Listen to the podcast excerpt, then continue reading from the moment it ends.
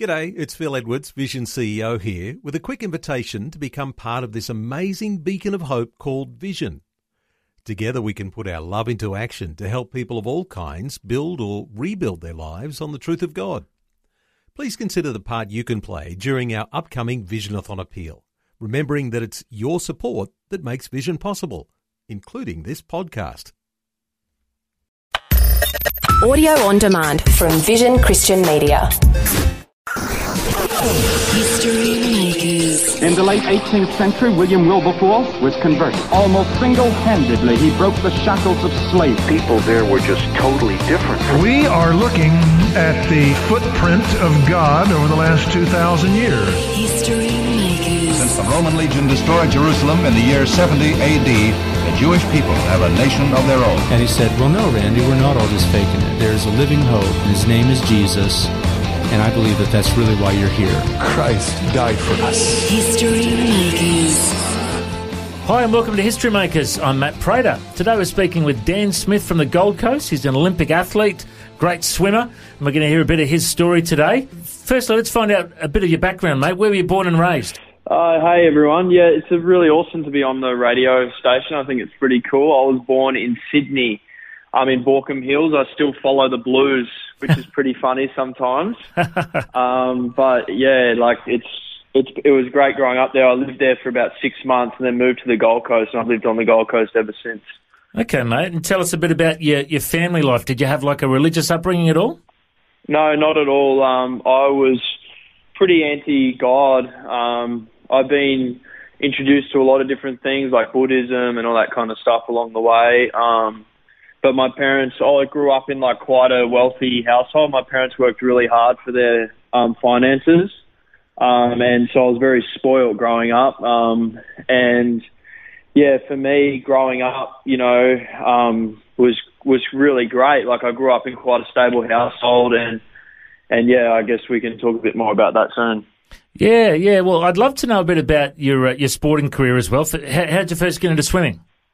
Well, my parents actually owned an outboard marine dealership. They sold Yamaha outboards, and um, my dad and my mum thought that it'd be a good reason that I learned to swim.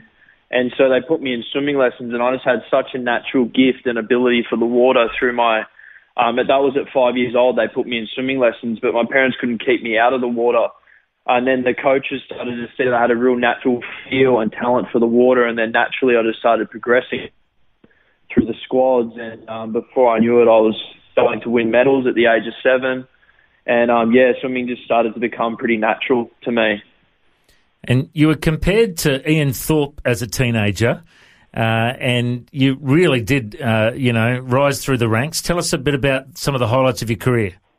Um, when I was 13 years old, or it's actually quite funny, when I was 10, my dad, I was quite skinny and little compared to some of the other kids in my age group. So my dad taught me to work really hard, um, which was too much, too young. Um, I was naturally working really hard. I was doing um, up to eight sessions a week. I was training with Grant Hackett here on the Gold Coast um, at Miami at the age of 13. Um, and when I was 13 years old, I won six gold and two silver at the national titles. And I was actually fortunate enough to break Ian Thorpe's Australian 200 metre freestyle record. So you can imagine what life was like for me at a young age. And then when I was 14, I won eight gold and two silver, and that's still to today one of the most gold medals won in history. Um, but for me, it was too much too soon, and I started to actually get over the sport by the age of 14. And so the next the next few years, like I naturally progressed and got better, but I never actually fully reached my capability and my potential because I really lacked being grateful and appreciating how good I actually was at it, and also focusing a lot on my character and allowing swimming to develop that as well. And tell us about your time at the Olympics. Um, so yeah, I was 2016 Rio Olympics. I was able to fulfill my lifelong dream. Um, I went to the Olympics and was lucky enough to come away with a fourth place as well, which at the time I didn't actually enjoy because um, you know we all want to win a medal. But for me, I was able to learn some pretty cool lessons out of Olympics and you know really do some work on my identity over the last three years, which has been pretty well, has been extremely powerful as well. And you turned your back on sport uh, during five years of drug addiction. Tell us how life spiraled out of control for you. Well, I was um, number one in, in Australia at 18, which was 2009. Um, I was number one in Australia at 18, which was a long time coming. I probably should have been as good as what I was then at probably 15, but I just was really distracted with my personal life. I started binge drinking when I was 13 years old, when I was in grade 8 at school. Um, and then when I was 18 years old, I had a drink driving car accident and I was doing 200 kilometres an hour in a high speed police chase down the main street of the Gold Coast. And I flipped my car front to end. I crashed, flipped my car front to end three times and went through a brick wall and into a house with two of my best mates in the car. Um, that was six weeks after I'd won my Open Australian title. Um, for me, that moment um, is what you would call a defining moment. Um, you know, probably any normal human being would have decided to turn their life around from that moment. Um, but I ended up getting put in lockup, and I was in there for three days. And when I came out, all the news crews were there because I was obviously high profile, and I didn't know how to confront any of that stuff. I didn't know how to deal with the shame, the guilt, the humiliation, and the embarrassment that the media um, put on me. So I started getting into the drug industry, and I started before I knew it. I was smoking marijuana. Um, I was into cocaine and started dealing drugs. I was in with the bikies and started working my way through the drug um, industry, trying to fill a void that no matter what I did, that void would never be fulfilled. And so I searched through that lifestyle for for five years. And tell us a bit about how you got set free from the addictions. Well, I'd had a, I'd had about seven cracks at rehab. I was actually an ice addict, um, addicted to ice and heroin, um, and I was into the IV use as well. Um, I, no matter how many times I tried rehab, they they literally told my family that your son's too far gone. We can't help your son. That's that's what I was told. That was my label. I'd been locked in the mental health ward for up three weeks at a time, and they told me that my brain function would never come back. So for me, I had no hope, and I ended up becoming homeless, living on the street. At the end of the five, four and a half years it was, and I realised the damage I'd started to do, that I'd done. And I remember I reverse charge called my dad, and he actually helped me get back to where he was because I was homeless at the time. And he ended up setting up a meeting. A guy ended up ringing us and setting up a meeting. And we ended up going to this building in Surfers Paradise. It was an intervention and we didn't know at the time, but it said Jesus on the side of the building. And I didn't know anything about God. I didn't know that God loves me. I didn't know anything about that. And we, I didn't know it was on the building at the time either. We went into this room and there was this big bikie guy in there and he happened to have God Squad on the back of his jersey. And we walked into this room and I started pouring out all my life. I'm going through this and I got this going on and I got that. And this is all he said. He didn't preach the gospel to me. He didn't do it. He didn't do any of that stuff. He just said, I've had a rehabilit. I've been clean for 17 years. I've got a rehabilitation program that transforms people's lives. We can help you, bro. And that was the first time in my whole life that I'd been told that. And so I ended up going to rehab and I thought I was going to a luxury rehabilitation program. And I rocked up to this rehab and there was um, bunk beds and rules and Bible study and people going to church and I couldn't work out what was wrong with these people. They were happy. They were full blown criminals that were turning their lives around, and I've never seen people change. And so I couldn't believe how much they loved me because I was so unlovable. And these people just genuinely loved me for who I for who I could be, and I was just so overwhelmed by the love in that place. Um, so yeah, that was my rehabilitation um, process. With me coming to faith, I was quite stubborn um, about a month into the program was my court case. I had a two and a half year jail sentence hanging over my head. When I went to the court, my brother's in the house. They said, "Oh, can we pray for you?" And I was like, "Yeah, like I'll take whatever I can get." They all were nice to me. They put their hands on me, and I went to and and they prayed for me and said some nice things. And I went to court, and my lawyer pulled me aside, and he said, "Dan, like two years jail today is a good sentence. Like that was our minimum sentence." And so anyway, I've gone into the courtroom, and as I walked in, I didn't know how to pray. I didn't know anything, and I said, God, if you're real, I want one more chance at my life. I promise I won't let you down. And that's what I said. I walked into the courtroom, and the prosecutor's on my right, and he starts reading out all the stuff I'd done. You done this to this person, you done that to that person. And as that's happening, I started to get these goosebump feeling all over my body. And the best way to describe it would be love And I just started to feel this remorse and sympathy and empathy, and I was so sorry for everything that I'd done to people. And anyway, long story short, the court case kept going on. The judge gave me a serving, and he goes three months jail for this, four months jail for that, three months for this, and all added up to two years. And he goes, "But I'm going to suspend you today, Mr. Smith, and I never want to see you again." And the judge let me off. Wow.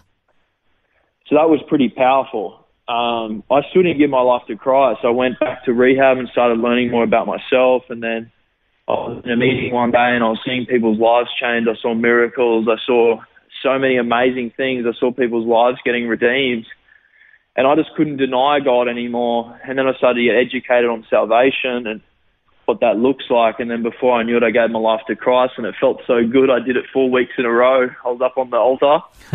kept giving my life to God because I didn't actually know what I'd done. It just felt amazing. Yeah. And so, yeah, my life's been redeemed. It's been restored. Um, I'm now six and a half years clean. Um, never been back to it. Um, you know, and yeah, my life's been amazing. What was the rehab called? It was called Transformations Rehabilitation Centre. I'm not sure if you heard of it. I have. Are you still connected to them? Yeah, yeah, yeah. We still uh, try and get some people in there a lot, and they're still, still doing great things, which is amazing.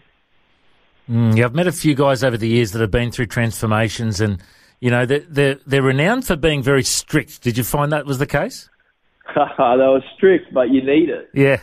Because you're used to living an undisciplined life and a self-centered and a self-willed life, so they they try and bring correction in. So then, when you actually go back out into the real world, um, you know, you you got good boundaries and stuff. And I, I my hat goes off to the program. You know, some things you do agree with, some things you don't, but I'm a walking testimony that the program works, and I've seen uh, seen a, a lot of other people's lives transformed and redeemed as well.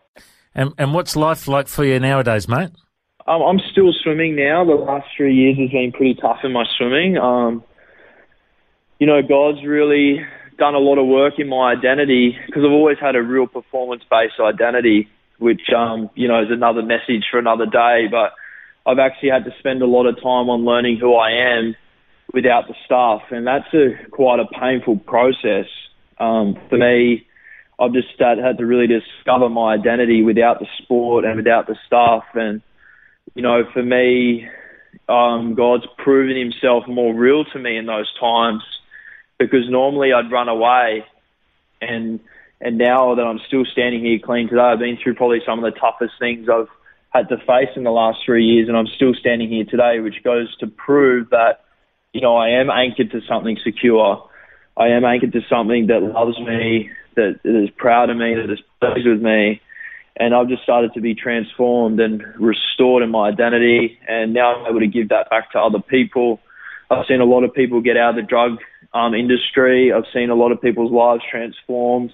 I'm able to sit with high profile people a lot and share the gospel to them and, and just share hope because just because you have um, high accolades or a lot of success, it doesn't mean that you're any more of a whole person than someone else that you would consider normal if that makes sense as well. So it's been quite amazing. I've been used a lot for, by by God, which has been amazing, and yeah, I'm super excited for my future. And I know that you get the opportunity to share your message at different events and uh, you know wherever you travel. What, what's the heart of the message you're bringing? Um, I think definitely hope, and that like I think I try and steer people away from the prosperity gospel, which is all about doing good to get good. Um, I think like I've actually learned to know God. Like just because things aren't going the way that I want them to doesn't mean God loves me any less. Because God actually disciplines the people He loves. So I've had to get this revelation of God to help help other people understand. Because I think people, when they go through tough times, they start to blame God or get resent God or think that something's wrong with them. But it's actually fire is what purifies us. And so I've had to learn, I had such a bad mentality. So I've had to relearn that mentality. And now I teach people the same thing and also teach people what salvation is and what that looks like. So people's lives can actually be transformed and restored. Um, and people don't just think it's an emotional experience. And I know you're a busy guy, you've got a lot on your plate, but I'm curious about your private, personal time with God. What, what do you do for your daily devotions? Um, I think that sometimes you can make it a religious duty, like, oh, I'll set aside 15 minutes here, 15 minutes there, where God just wants us to fall in love with Him. Just like any relationship in the flesh, the more we get to know them, the person, whether it's a girlfriend, whether it's a friend, the more we'll want to talk to them, the more we'll be open with them, the more we'll be vulnerable. And that's the same with me for God.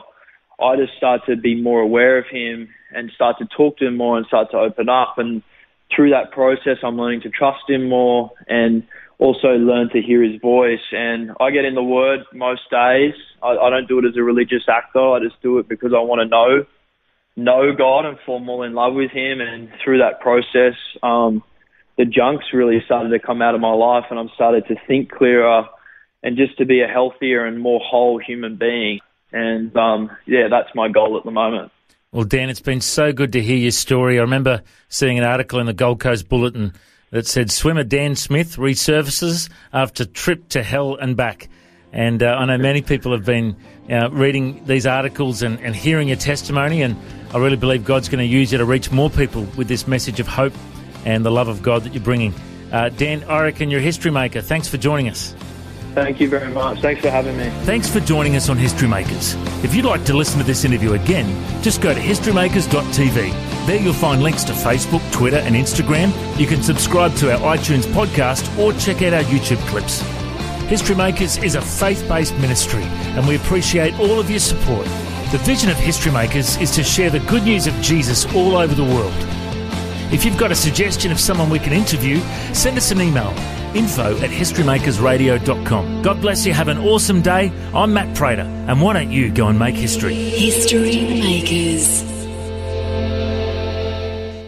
History Makers is proudly sponsored by Bible League, who serve the local church and other partners around the world by providing Bibles, scripture materials, and training to help people meet Jesus. They provide God's Word to a lost and needy world. Bible League plants Bibles in prisons, among persecuted Christians, and in poor nations, bringing the love and light of Christ into many people's lives around the world. Make history today by joining our friends at Bible League and planting a Bible that will help someone meet Jesus. Go to bl.org.au. Station sponsor. Thanks for taking time to listen to this audio on demand from Vision Christian Media.